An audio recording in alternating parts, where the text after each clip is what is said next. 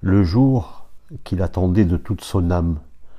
Depuis ses seize ans, l'intime conviction qu'il s'approcherait un jour de H au point d'être lui advenait. Il allait vivre durant deux ans avec H des mois qui le marqueraient à jamais. Plus de quinze ans qu'il attendait. Un simple coup de téléphone et M passa de l'attente fébrile à l'engagement passionné. Si M avait tellement attendu H, on ne peut pas dire que H l'attendait. H, bien que son existence ait reposé essentiellement sur ses rencontres, et même absolument dépendu d'elle, n'attendait rien ni personne.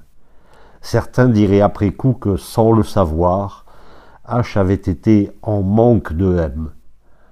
On l'écrirait, on le crierait même, haut et fort.